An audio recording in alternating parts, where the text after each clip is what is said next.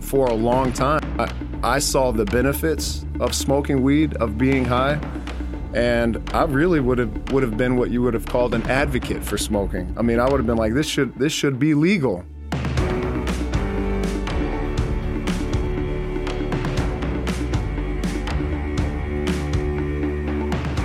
Welcome to Insights, the podcast of Forerunners of America, where we are here every time to warn the nation from a biblical perspective on, on various issues. And we're here to help you respond in faith and to make a, a difference in your life, your family, your church, your community. And what we're talking about today is huge. We're talking about marijuana and even how, as Christians in the church, we've got to be alert to all kinds of things.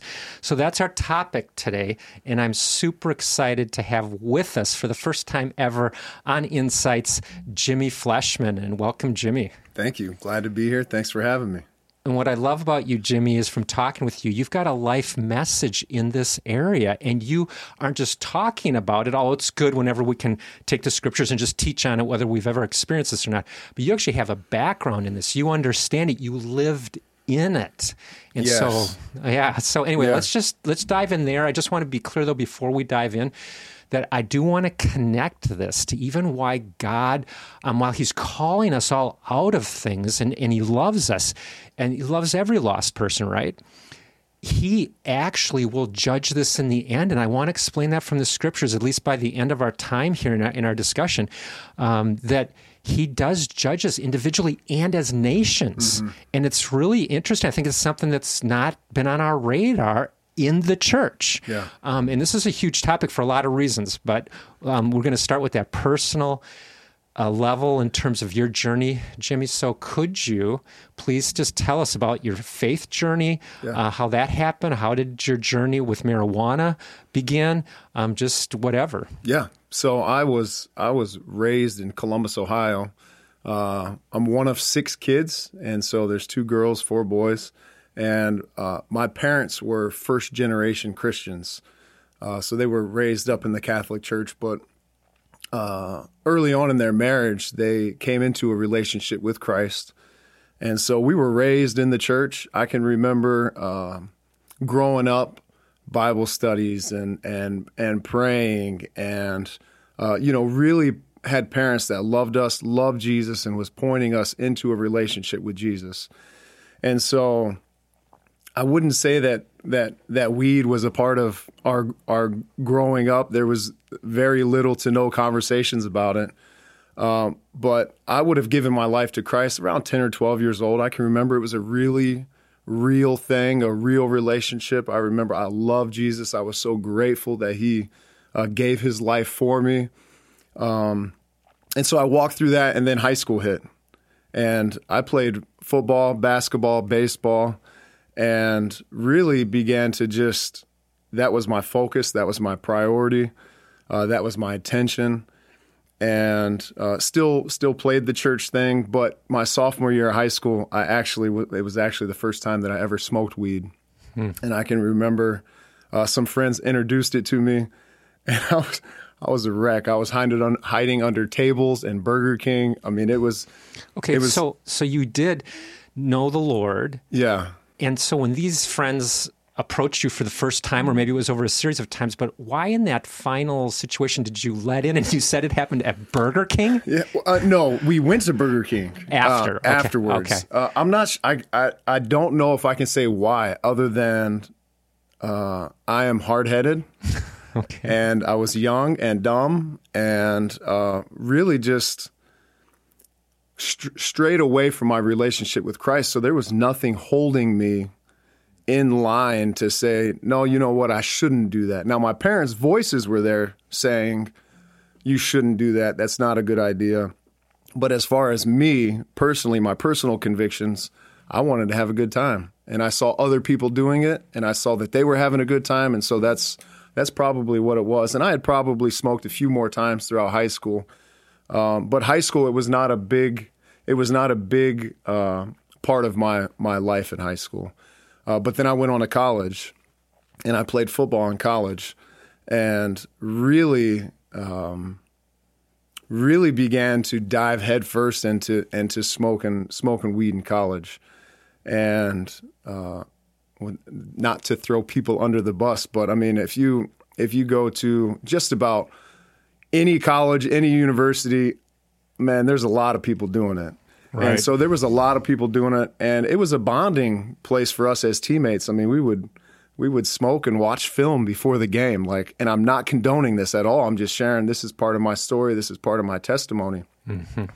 And so I got to a place where I would I would go to sleep smoking. I would wake up smoking. I would smoke throughout the day. I would go uh, to to work out and lift high. Uh, if I was going to the grocery store, it's like, hey guys, want to get high before we go to the grocery store. I mean, it was really just an ongoing okay thing. We're going to get to how um, prevalent this is, even within church culture and so forth, in a little bit later here. But but for now, okay, just explain why, like the continuous um, getting high. I mean, you're an athlete. Mm-hmm. Maybe there's some negative effects there, or there's other things. But like, why was this just so much? I guess a lifestyle. It wasn't mm-hmm. just like, hey, let's get high and it's Saturday night. You're describing a lifestyle. Mm-hmm. I, um, I don't know if I have a great answer other than to say that things were boring if I wasn't high. Okay. And then uh, when you get high, and you're on, and you're in this uh, this place of being high, everything's the attention to detail. I don't know. It just it just changes. It changes the way you view things. You see things. You see different things. Things slow down, and uh, things are more funny. The food tastes better. The drinks taste better. I mean, it's it just creates this this place. And and honestly, I could I, for a long time I I saw the benefits of smoking weed of being high and I really would have would have been what you would have called an advocate for smoking. I mean, I would have been like, this should this should be legal. Uh, mm-hmm. everybody should be doing this. It helps with pain. It helps with sleep. It helps with anxiety. It helps to take the pain away, emotional pain and and fear and worries. You can be in a place of uh, sad or upset or frustrated, and then you smoke and you get high, and all, next thing you know, everything's good. And so, uh, when you are high and then you're not high anymore, the next thing you're thinking about is getting high. And so that's that's really the as you say the lifestyle. That's that's what it is. That's what it was. And so um, at some point we got to have your your teammate and buddy Kenny, yeah, uh, Kenny on here, and we want to give a quick shout out to Kenny. I'm yes, sure Kenny's listening yes, to yes. this. He was supposed to be on here today, and he got sick. But we'll we'll get both you guys here, you know, at some time in the next few months. So Kenny, there's your shout out.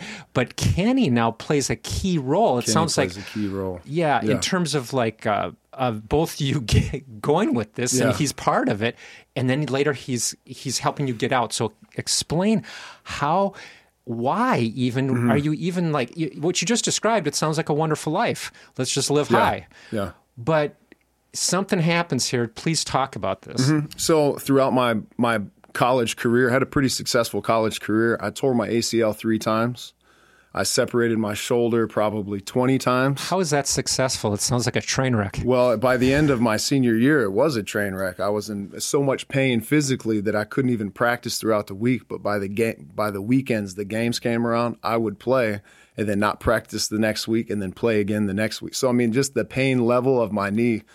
I can remember at 21 years old, I was getting ready to go for the combine, and I had an agent, and we were getting ready to work out for the combine, the NFL combine and I had a doctor's appointment beforehand, and he did an MRI, and he said, Jimmy, you have the knee of a 60 year old. Uh, your ACL is torn again. Your football career is over. Mm-hmm. And so, uh, you know, I had worked my entire life for this. This was my goal. This was what stole my attention. It's what it's what I gave my life to was football. And then like that, it was taken and so um, which I knew through the through the pain and everything else. But I also had f- a fractured vertebrae, bulging disc. So you talk about pain. My whole body, um, I felt I felt pain throughout my whole body. So post college, uh, I ended up uh, meeting my wife in college. She played volleyball. We got married. And uh, I began to, I stopped smoking for a few years because I worked in a maximum security juvenile prison and there's drug tests and everything else. And and all the while I still recognize my relationship with Christ, but I'm not walking a faithful walk. if that makes sense. I was halfway in, halfway out. Kind of how I've heard it put is like you weren't rejecting Christ, Right. actively rejecting the Bible or any Right. of this stuff, but you found a different road that kind of had captured you. Right. And so uh, after I started working, or after I finished working at the prison, I moved to northern Indiana from Ohio. And somewhere along there, I began to smoke weed again. And this is married. This was with two kids.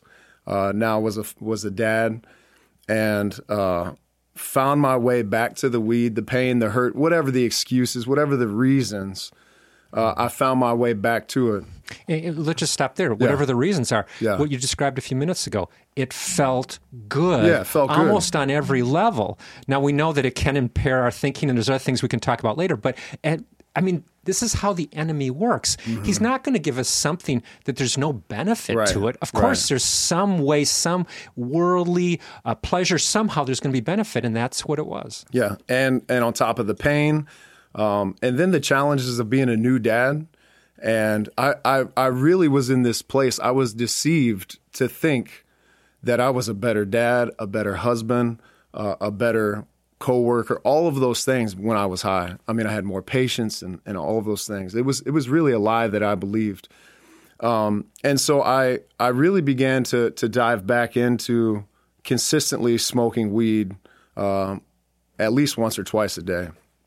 And so along this time, I started working for a company in Chicago uh, selling selling hearing aids, and uh, was in a hotel by myself for a few weeks. Then my family came and stayed with us. We ended up living in Chicago for about four months.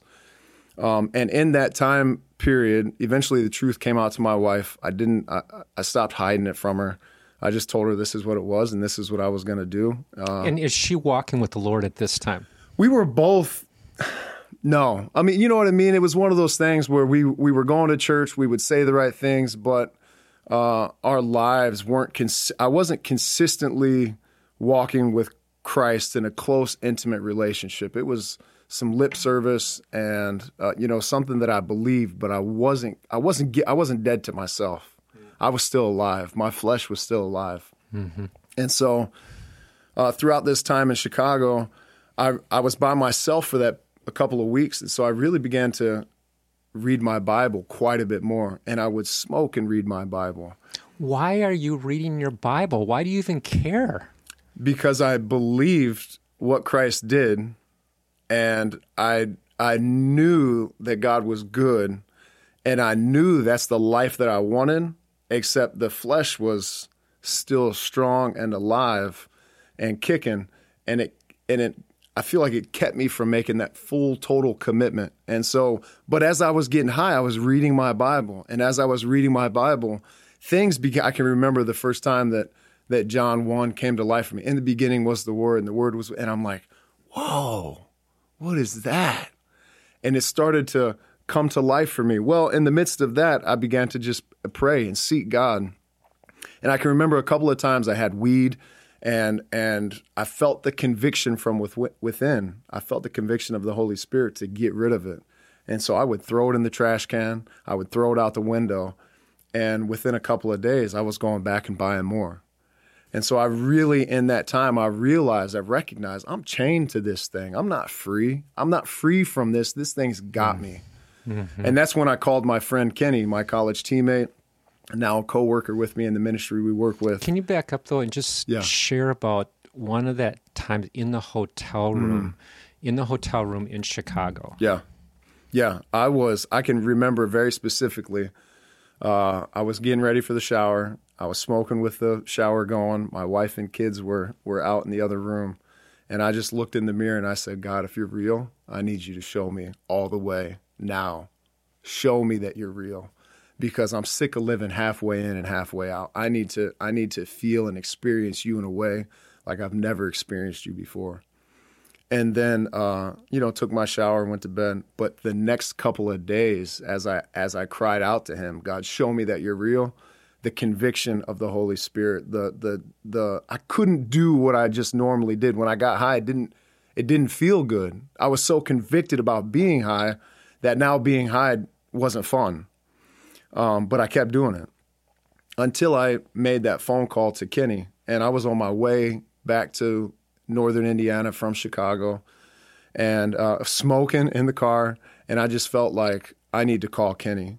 So Kenny was one that we we participated in this together. We did this together, and through Facebook, I had saw him living a life that looked different from the Kenny that I remember. He moved out to South Dakota, played uh, professional football in the Arena League, and uh, met his wife, started having a family. And I was watching him from a distance, and I'm said, something's different about Kenny.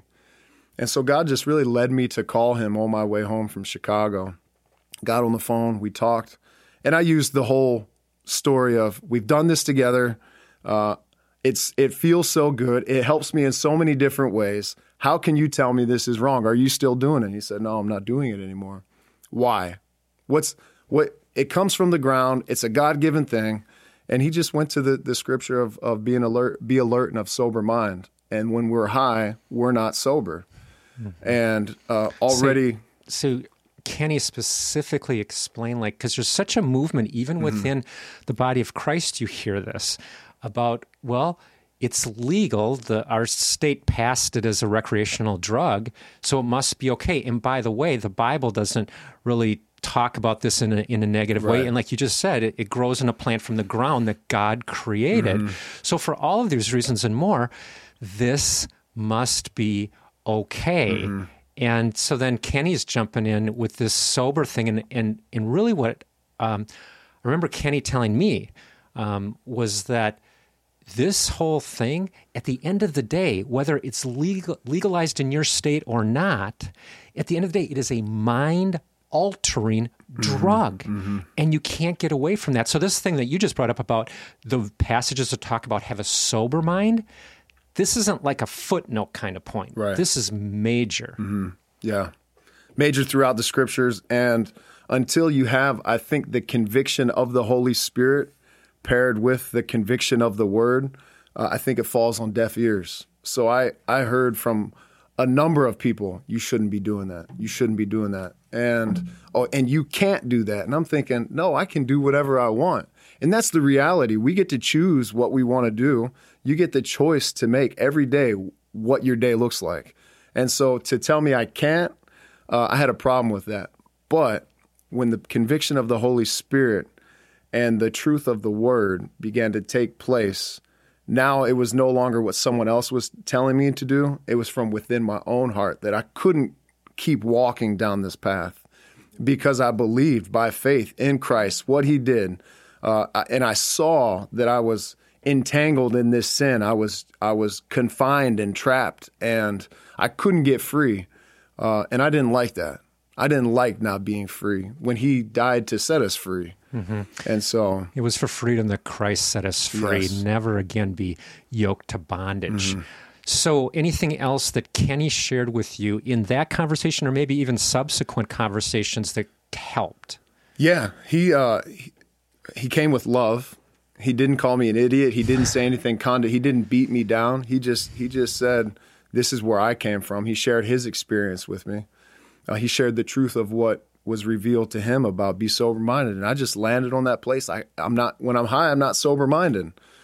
Um, and then he told me that I should recommit my life to Christ, and I'm thinking, well, I've been walking with Jesus for I've been walking with Jesus for all these years. Commit my life. I've already done that. And uh, but I recommitted my life to Christ, and he just he just prayed a prayer with me uh, in the car on the way back home, of a commitment prayer. I can remember I got home uh, and I'm in tears uh, in the car and and just like what is this? And I got home and I told my wife I just recommitted my life to Christ, and I could imagine what she's thinking. Like, oh yeah, right. I've heard this one before. You know, but, right? And, and yeah, he'll throw the stuff out, mm, but by tomorrow he'll buy yeah, more. Yeah, but it wasn't the case. That was the that was the last time I smoked weed, uh, and that's been, oh geez, my daughter's nine, so that's been eight and a half years ago. Hmm. And so, eight and a half years not smoking weed, um, to be able to walk in that victory, to be able to to be able to uh, have believed all those lies, and and and yet to be unchained, it's a it's a beautiful thing. Okay, so I'm really excited mm. in light of what we're talking about here to jump on these sober yeah. passages from yeah. the Bible, and we got to get there. But first, I think we need to hear from you. You've lived it. Mm-hmm. You've been a pastor. Now you're working at Heroes Camp, an inner city ministry that we've talked before on this podcast. That's awesome, right? Okay, but you lived this long enough. Tell us, tell me, as a Christian, how prevalent is this struggle within the body of mm. Christ? And it's not, I don't believe this is just your story. I believe we're getting so little teaching on this through our local churches. Like, tell me the effects of that. Like, how, how prevalent is it? I don't think it's just a weed thing. Although I know we're talking about weed. I mean, it's it's an alcohol thing. It's a weed thing. It's a anything that fills the place of Christ. Uh, it, it, can be a work thing. I know when I get into a place of uh, feeling like I need to, feeling frustrated, whatever, I'll just go out by the fire pit and work in my backyard for hours on end. And so that can that can be something. But uh, a good friend of mine told me that uh, moderation is a co-redeemer. And so anything that we do in moderation to take the place of Christ and and and his grace and the freedom that we walk. Well, I've only had no, but I only have one drink. Mm, I, listen, I'm not I'm not here to to to judge or condemn. I'm sharing my personal experience. Um, and so, so, so even, what you're saying, anything that medicates us, even like throwing ourselves into work, anything can become a co-redeemer, meaning it's not just Christ changing our life. We're trying to do things. Let's just call them coping mm-hmm. mechanisms. Yeah, sure. And coping mechanisms. It, and and also if there's this place where you have to feel like you have to justify your actions, mm-hmm. you have to find reasons for why you're doing those things. I feel like that's a flag for uh, should you be doing those things, and and really as the body of Christ, uh, you know, it's it's a warning to say, raise your eyes, bring your attention, and and He's called us to be holy. Be holy as I'm holy. He's called us to walk this holy walk, and that's not perfect, but but we should be in full pursuit of Him, and we've got to get these. I've got to get these things out of my life that keep me from being all into Him. Uh, I've got to die to myself daily, and so for the church uh, is there hurt? Yes. Is there pain? Yes. Did we coming through this pandemic and, and people are confused and flipped upside down and so they just need to get away. They need to break free from reality. And now weed is legal. Mm-hmm. And I think if we're not aware of the enemy's schemes to to see that there's not a correlation in all of this and to see that the enemy's not using this as part of his plan, I, I think that we're being deceived. So, just on a practical level, don't medicate yourself or don't use a coping mes- mechanism.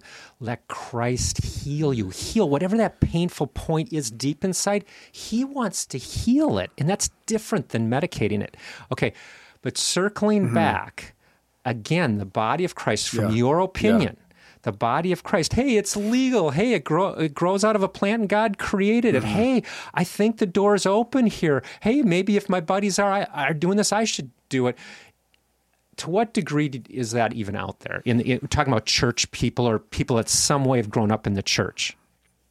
Um, I, I mean, I'm sure it's very, very prevalent. I'm sure it's very, uh, it's a it's a very large issue. The only thing about church people, they don't like to be real. I mean, I mean, just that's not that's not a punch. That's not. But but I think we want to live these picture perfect lives. But if we can be open about our struggles, we would be hearing about this a lot more. Hey, I'm struggling, and weed is legal now, and I feel tempted to go and do this. I feel tempted to try this out. I think if we can be real about that, then we would uh, kind of pull back the covers and see that it is a bigger problem than maybe what is being led on led on to believe that it is. Um, and so I I got to go back to the place of what's what does my walk look like? So other other people, other people in the body of Christ, uh, you need to be able to look at yourself because it's very easy to look at someone else and say, "Oh, mm-hmm. you're really missing the mark," or "You're doing this," or to take the speck out of your eye while the log is in my eye. Mm-hmm. Um, but the reality is, is the body of Christ has to begin to look at themselves, each individual uh, where's my walk with Christ? How am I doing? Am I mm-hmm. dying to myself daily that so that mm-hmm. Christ can live through me? And uh, and if we're doing that, the the justification for whether something's legal or not legal, I think the conviction of the Holy Spirit paired with the Scriptures will be able to set us free and keep us on the track keep us on the path that leads to life and, and not to death. And so I, I believe it starts with a, an internal uh, look at yourself. How am I doing?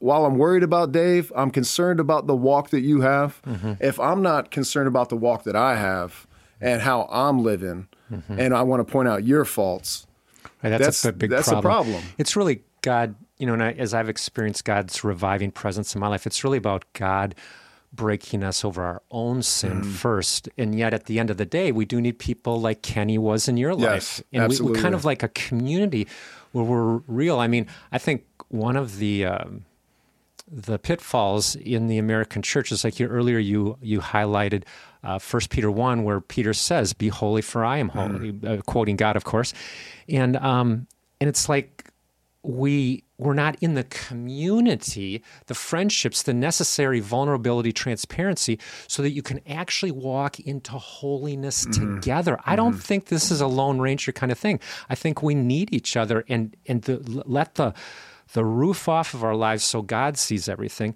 and let the walls Absolutely. down so other people know us, really know us. Like this is part of the redemptive aspect of this that needs to be practically lived out. That's so true. And if but we, when we get in a place of thinking, oh, they won't understand, that's the scheme of the enemy to say, no one will understand what you're going through. No one knows what you're doing. If they knew what you were doing, they would and that's that's a that's a that's a scheme by the enemy to keep you isolated, to keep you uh, in your own head, to not anything that's brought into the darkness and anything that's in the darkness will be brought to the light.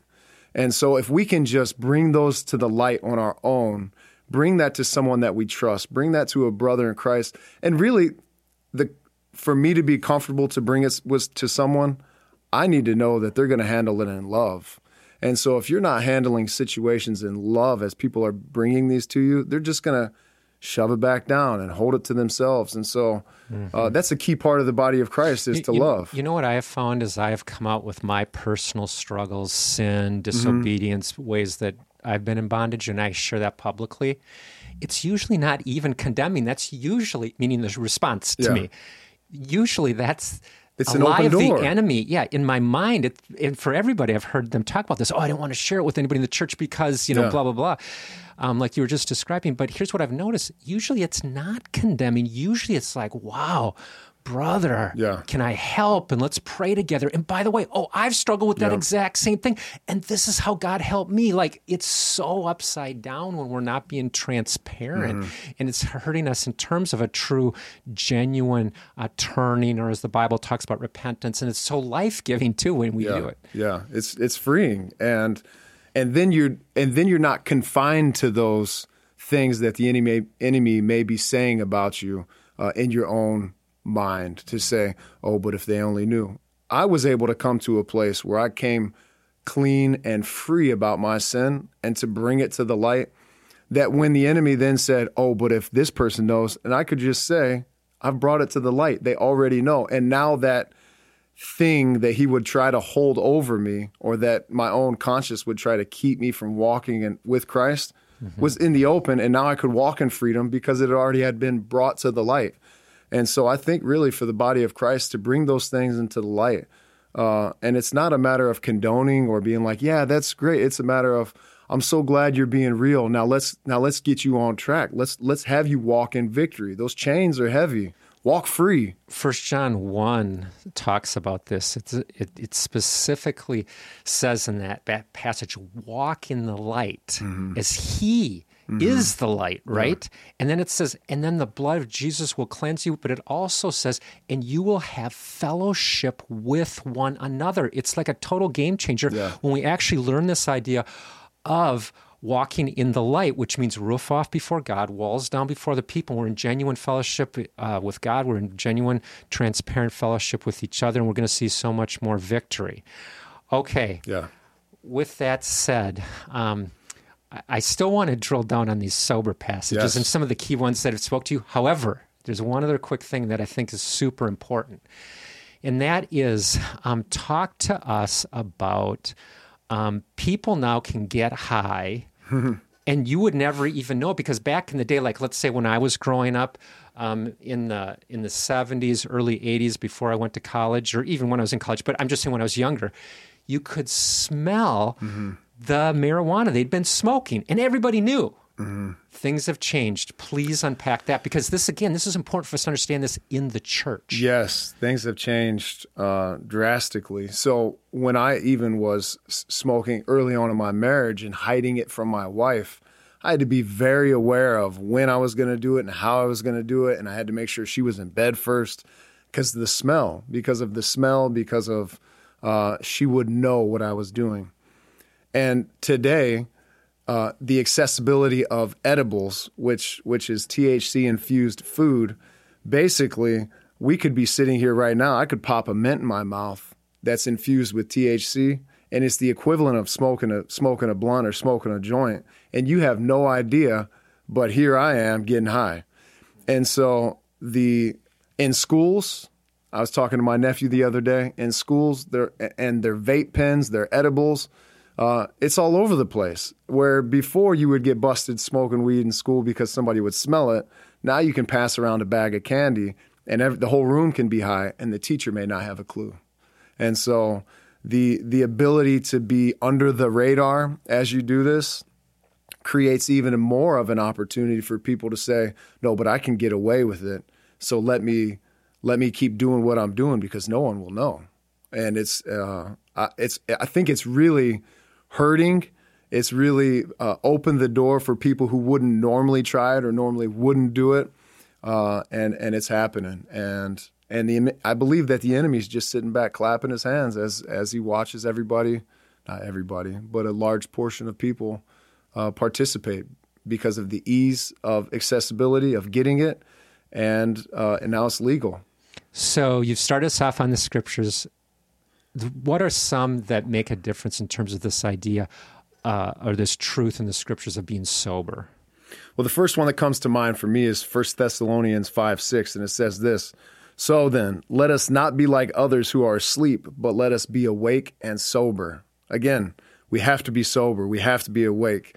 If we're not awake and sober, uh, the enemy, I believe, can work in a greater way in our lives than where if we're alert and, and aware of his schemes. Mm-hmm. Yeah, and earlier you said about believing lies, and let's just remember Jesus did call our enemy the father of lies, Yes. and if he can use uh, marijuana, or more specifically THC, which is in the edibles, as well as what we're smoking, the, the point is is that either way, it's an altered state of mind, and we have to be alert that in an altered state of mind, who can lie to you all the more? Yeah. in there, Yep.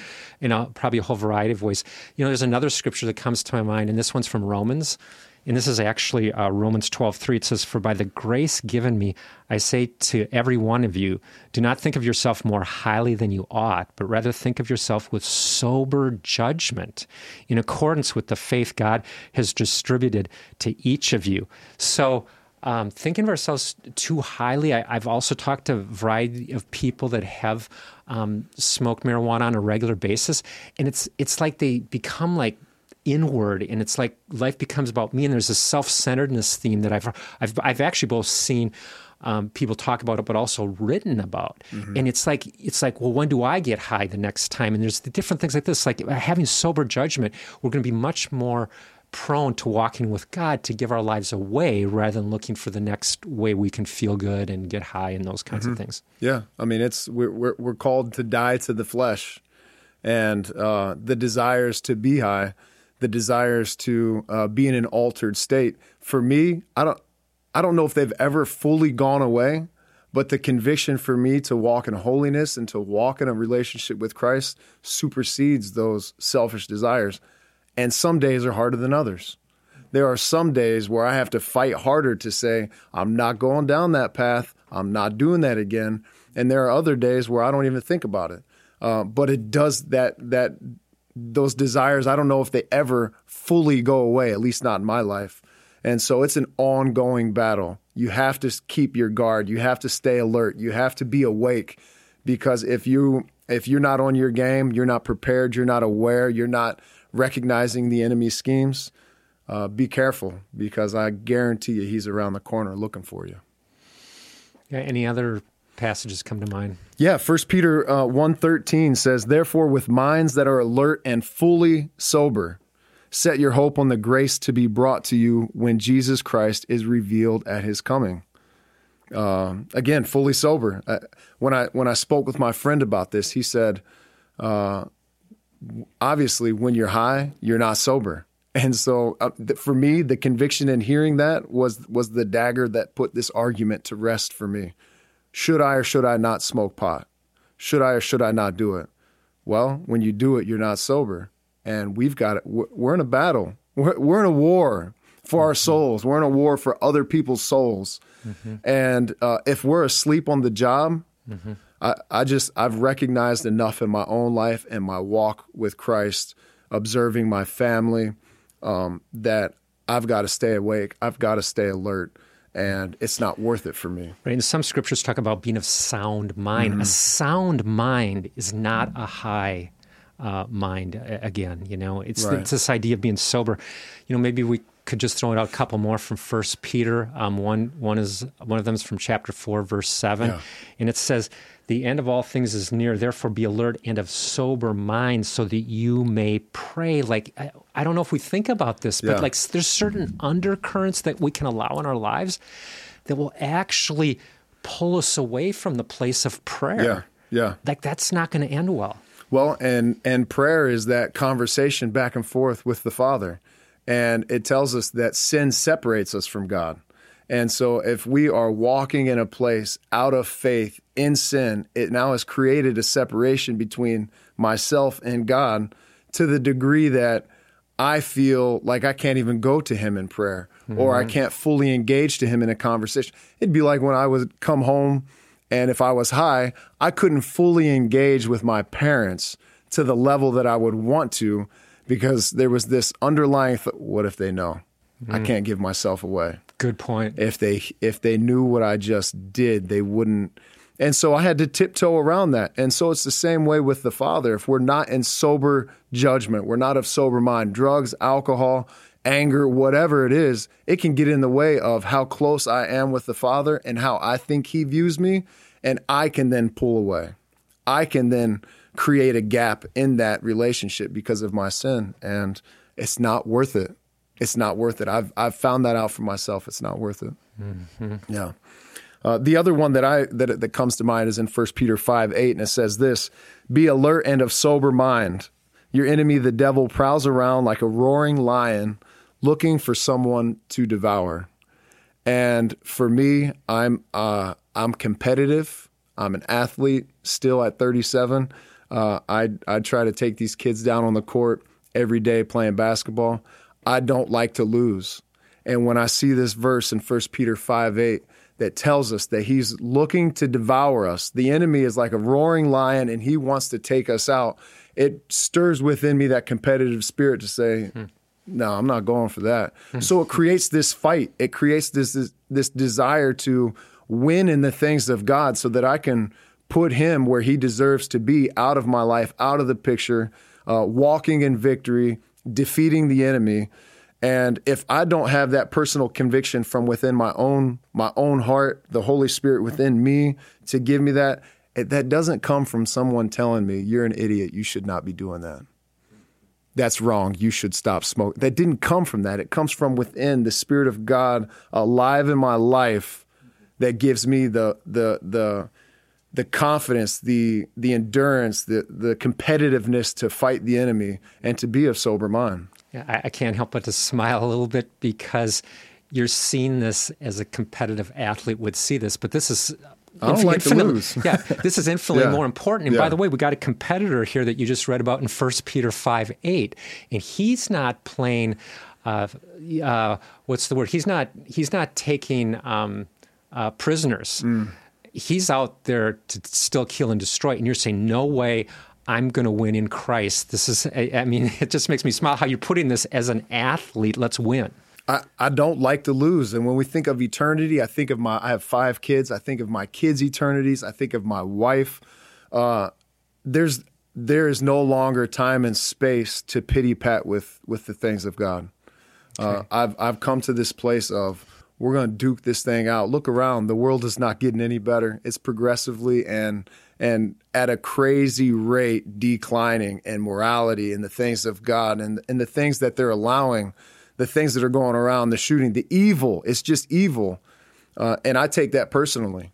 I take that personally to the point where I want to win in my life and I want to win and see victory in the people around me. And if I'm over here separated from God because I'm trying to justify using pot or or whatever it is, I'm not in the game like I need to be. I, am just kind of the teammate that we can do without, and that's that's not okay with me. Good, well put. Yeah. Yeah, amen. Yeah. Uh, you know, Christ is our victor, and as we walk with Him, we win. Yeah. It's, it's, so many forces. We go from strength to strength, yeah. and I, when I hear you talking, that means win to win. Mm-hmm. Yeah, let's do it. Well, Jimmy, I would, it, in a sense, just love to say, hey, that's all the scriptures have to say about this. Awesome, let's go live for Christ. But there is this other thing that I brought up at the outset of this podcast. And that is that this is actually something that there's this eerie thing when you read the scriptures about a connection to God's judgment. Mm-hmm. And I believe, since this is part of scripture, both in the Old Testament and the New Testament, I'm going to get to that here in a moment. I believe this is something we've got to also include in our discussions related to this. Now, it might not be our first step forward, like it wasn't with you and Kenny. Kenny mm-hmm. didn't come to you with what I'm going to share here in a moment. But just to like buoy up and help firm up the convictions within the body of Christ so we know what's actually going on here, we need to be talking about this very, very issue. And um, as we'll see here in a moment, um, you know, as we've identified other topics and issues, that God actually provokes his anger, it provokes judgment on a nation. This actually is another one of those issues. Now, mm. it's of course not the only issue by a long shot. Right.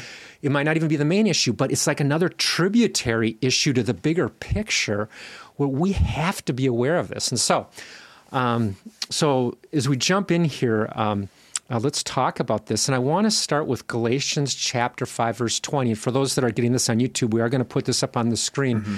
as we have the other scriptures. But it's super important because the word sorcery is in this passage, and some translations say witchcraft, but either way, it's like, well, why are we talking about sorcery now and witchcraft? I thought we were talking about getting high. I thought we were talking about weed, marijuana, you know, all this stuff, and the, the THC and edibles and the vaping of, of THC, all this stuff. Well, wait a second actually the Greek word in the New Testament for sorcery is pharmakeia. Hmm. It's where we get the word today, pharmaceutical, which means drugs. Wow. And so now we have another thing we need to talk about here if we're going to just, you know, jump into this biblically. Well, why do most of our translations say sorcery or witchcraft? And there's often a connection too when you look at these passages in context of idolatry close by, meaning uh, temple worship of other gods. There's mm-hmm. idols in, in, in our life. In, in in this culture, they meant like like other gods and spirits, like pagans are always trying to get the spirits on their side. That's what this is talking about. Well, here's why. Why pharmakeia gets translated as sorcery. Because back in the day, both Old Testament and New Testament, when they were writing these words down, getting high, having an altered state from marijuana or other drugs, however they wanted to, it helped them, they believed, to get in touch with spirits. Mm. Now, we would say evil spirits, but they're just trying to, let's just say, connect with the spirits, cajole the spirits, try to appease the spirits so nothing bad happens to them, yeah. or that they'll bless them with power. Now, let me read this. This is the, the definition of sorcery it's the art, practices, or spells of a person who is supposed to exercise supernatural powers through the aid of evil spirits, black magic, and witchcraft. Mm. So, what they would do is they would uh, get into this altered state, marijuana being one of them, ways to do it. And then they would try to connect with all of these spirits. And God tells us in Deuteronomy um, 18, He says, This is one area that's 100% off limits. Do not go in this direction, okay?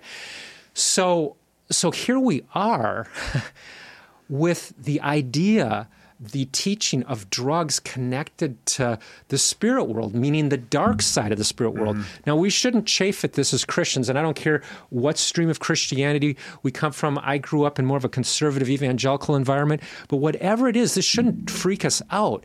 The Bible repeatedly talks about a spirit world. And as Christians, we're always trying to connect with the good side, which is God Himself, mm-hmm. the Holy Spirit. That's part of the spirit world of the world, the Holy Spirit. Mm-hmm. He's in us, and there's angels. So this shouldn't freak us out. But what it should alert us to is that as Christians, we want to get more and more connected to God. He lives within us in the Holy Spirit and all the goodness that comes there. We need to be aware of the evil side. And people do try to get in this altered state, and then they're more vulnerable mm-hmm. to what you just read in 1 Peter 5 8, the enemy who prowls around like a roaring lion looking for someone to devour. Mm-hmm. Yeah. And and that's that's not a surprise as far as the altered state, uh, what they were pursuing. I, I, think I mentioned this. I don't know if I mentioned it uh, in this conversation, but uh, sometimes life was just boring, just yep. regular day to day, not high, and then you experience that high, and you realize, man, there's more there's more to life than what's just going on. And it gives you kind of a glimpse into that when you are high. Now, uh, I can say that in prayer and spending time in prayer and communicating with the Father, uh, not just like, Dear God, thank you for this food, but engaging in prayer. You're there 3 to 7, 3 a.m. to 7 a.m., uh, engaging in prayer for hours on end will give you a look into the things of, of, of the spirit and, and the revelation and this contacting uh, spirits, the spirit, the only spirit that matters, the Holy Spirit, and the revelation that comes with it. I, I really do believe that in that pursuit, uh, it's a beautiful thing. It's mm-hmm. a beautiful thing, and it's something that if you're looking to get in contact with, like you said, these the, the spirit world, do it through prayer. Do it through prayer. See what God Amen. gives you in revelation. See what He speaks to you. See what He speaks to you in truth about your family and about those you care and about those you love and about the hurt that you're dealing with mm-hmm. within your own self. Yeah. Uh, weed is just a patch. Mm-hmm. It's something that may take you off, and then you need to go back to it. Prayer brings results. Amen. And as I just briefly mentioned earlier, it actually brings the healing that we need, the emotional healing, the wrong thinking that the lies need to be replaced with truth of God's word. It's all of that that resolves the issue yeah. once for all and not, as you just said, putting a band aid on it. So, okay, so we've got this, but this idea of, of, of pharmakeia mm-hmm. in the Bible, both there in the Old Testament and the New Testament, there's also these implications that it also brings, even beyond what. Uh, what I just said there. Um, and um, and I, I, I, do want to read Galatians 5:20.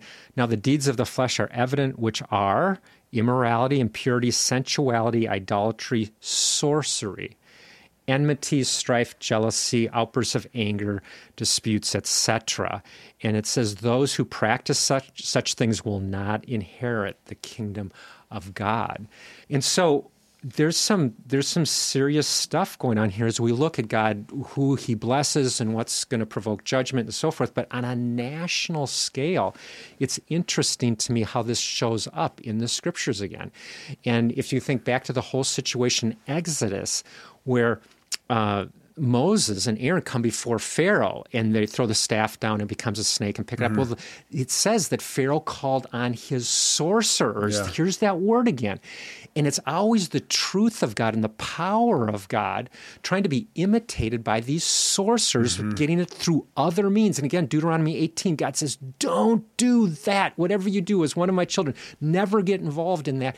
And so we see a, a, a, a teaching throughout the Bible where God is always standing against people that are taking a deep dive into sorcery. And what mm-hmm. we're trying to say here today in our conversation is that one way to start down the path of sorcery, pharmakeia, is through marijuana. Now, of course, there's other drugs and, and alcoholism that can do the same thing. Okay, now um, in Second Chronicles, we have uh, Manasseh. He's the king at the time, and we know him as an evil king. And it says he made his sons pass through the fire in the valley of Ben Hinnom, and that's probably child sacrifice. And he practiced witchcraft, used divination, practiced sorcery, there's that word mm-hmm. again, and dealt with mediums and spiritists. He did much evil in the sight of the Lord, provoking him to anger. And it goes talk to, on to talk about a national judgment that will come. Like this stuff is actually connected to God judging nations. Yeah.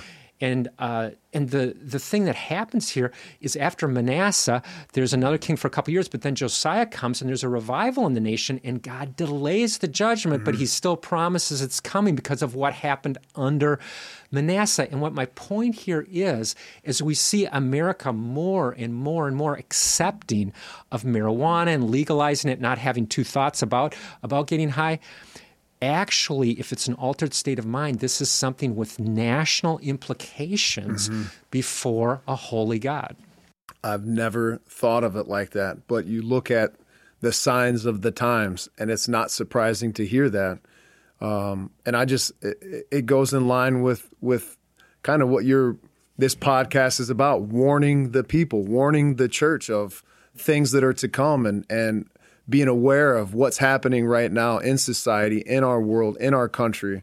And uh, this is this is absolutely something that we need to be aware of.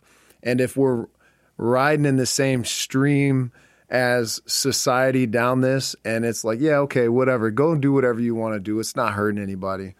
I think as the body of Christ, we're missing we're missing the mark.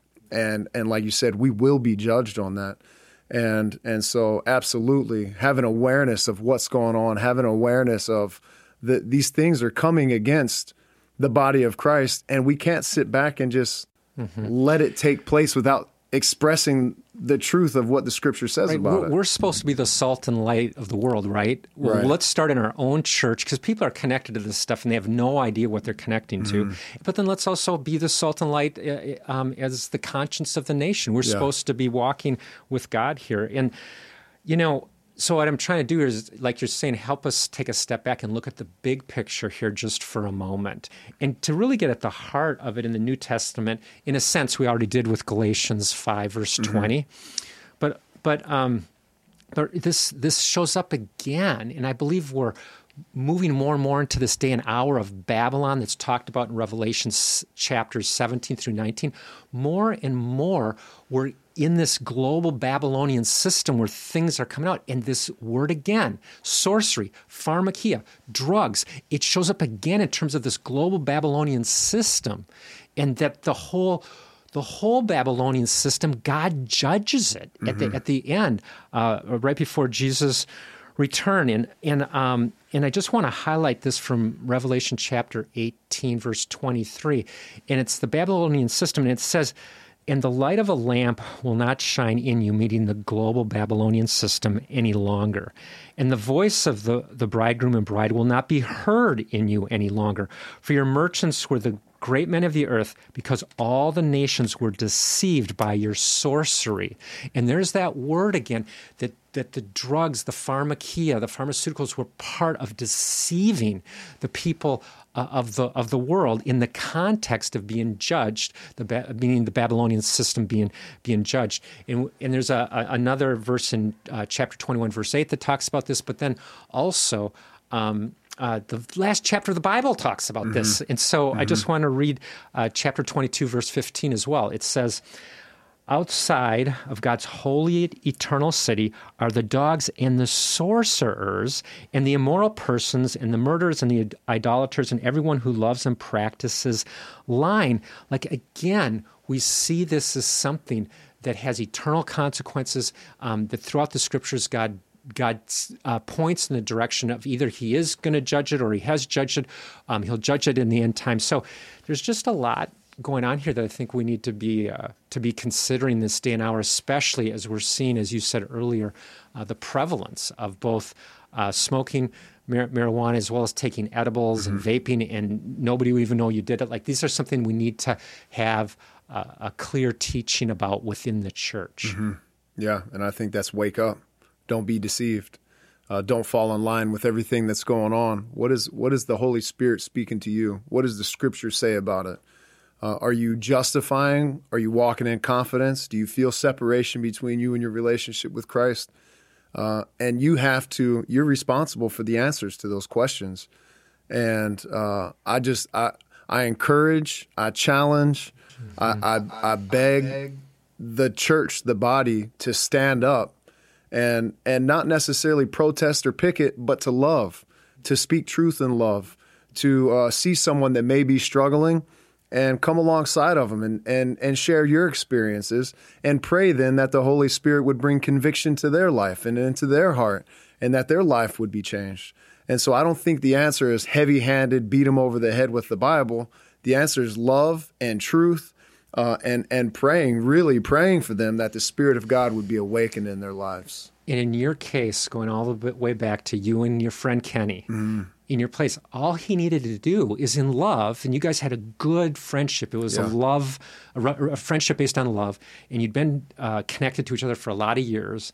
But all it really took was for him to share that, that scripture on sober mindedness. Yeah. And you said you were done with mm-hmm. it. You know, it was like, here we go. And, uh, you know, I think too of um, Dr. Michael Brown, who's written a lot of books and he does a great job on all kinds of subjects.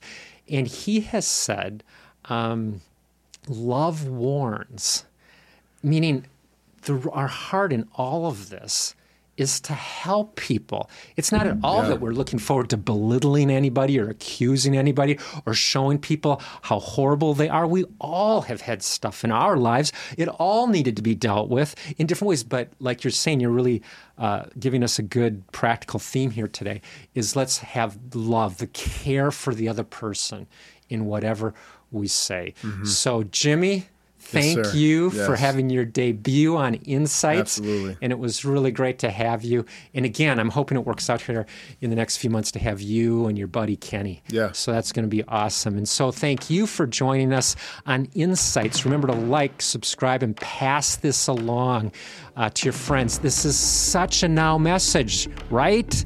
And yet, it's so rarely discussed within the body of Christ. And all solutions begin with Christ and what he does in us as his body and how we can influence the world.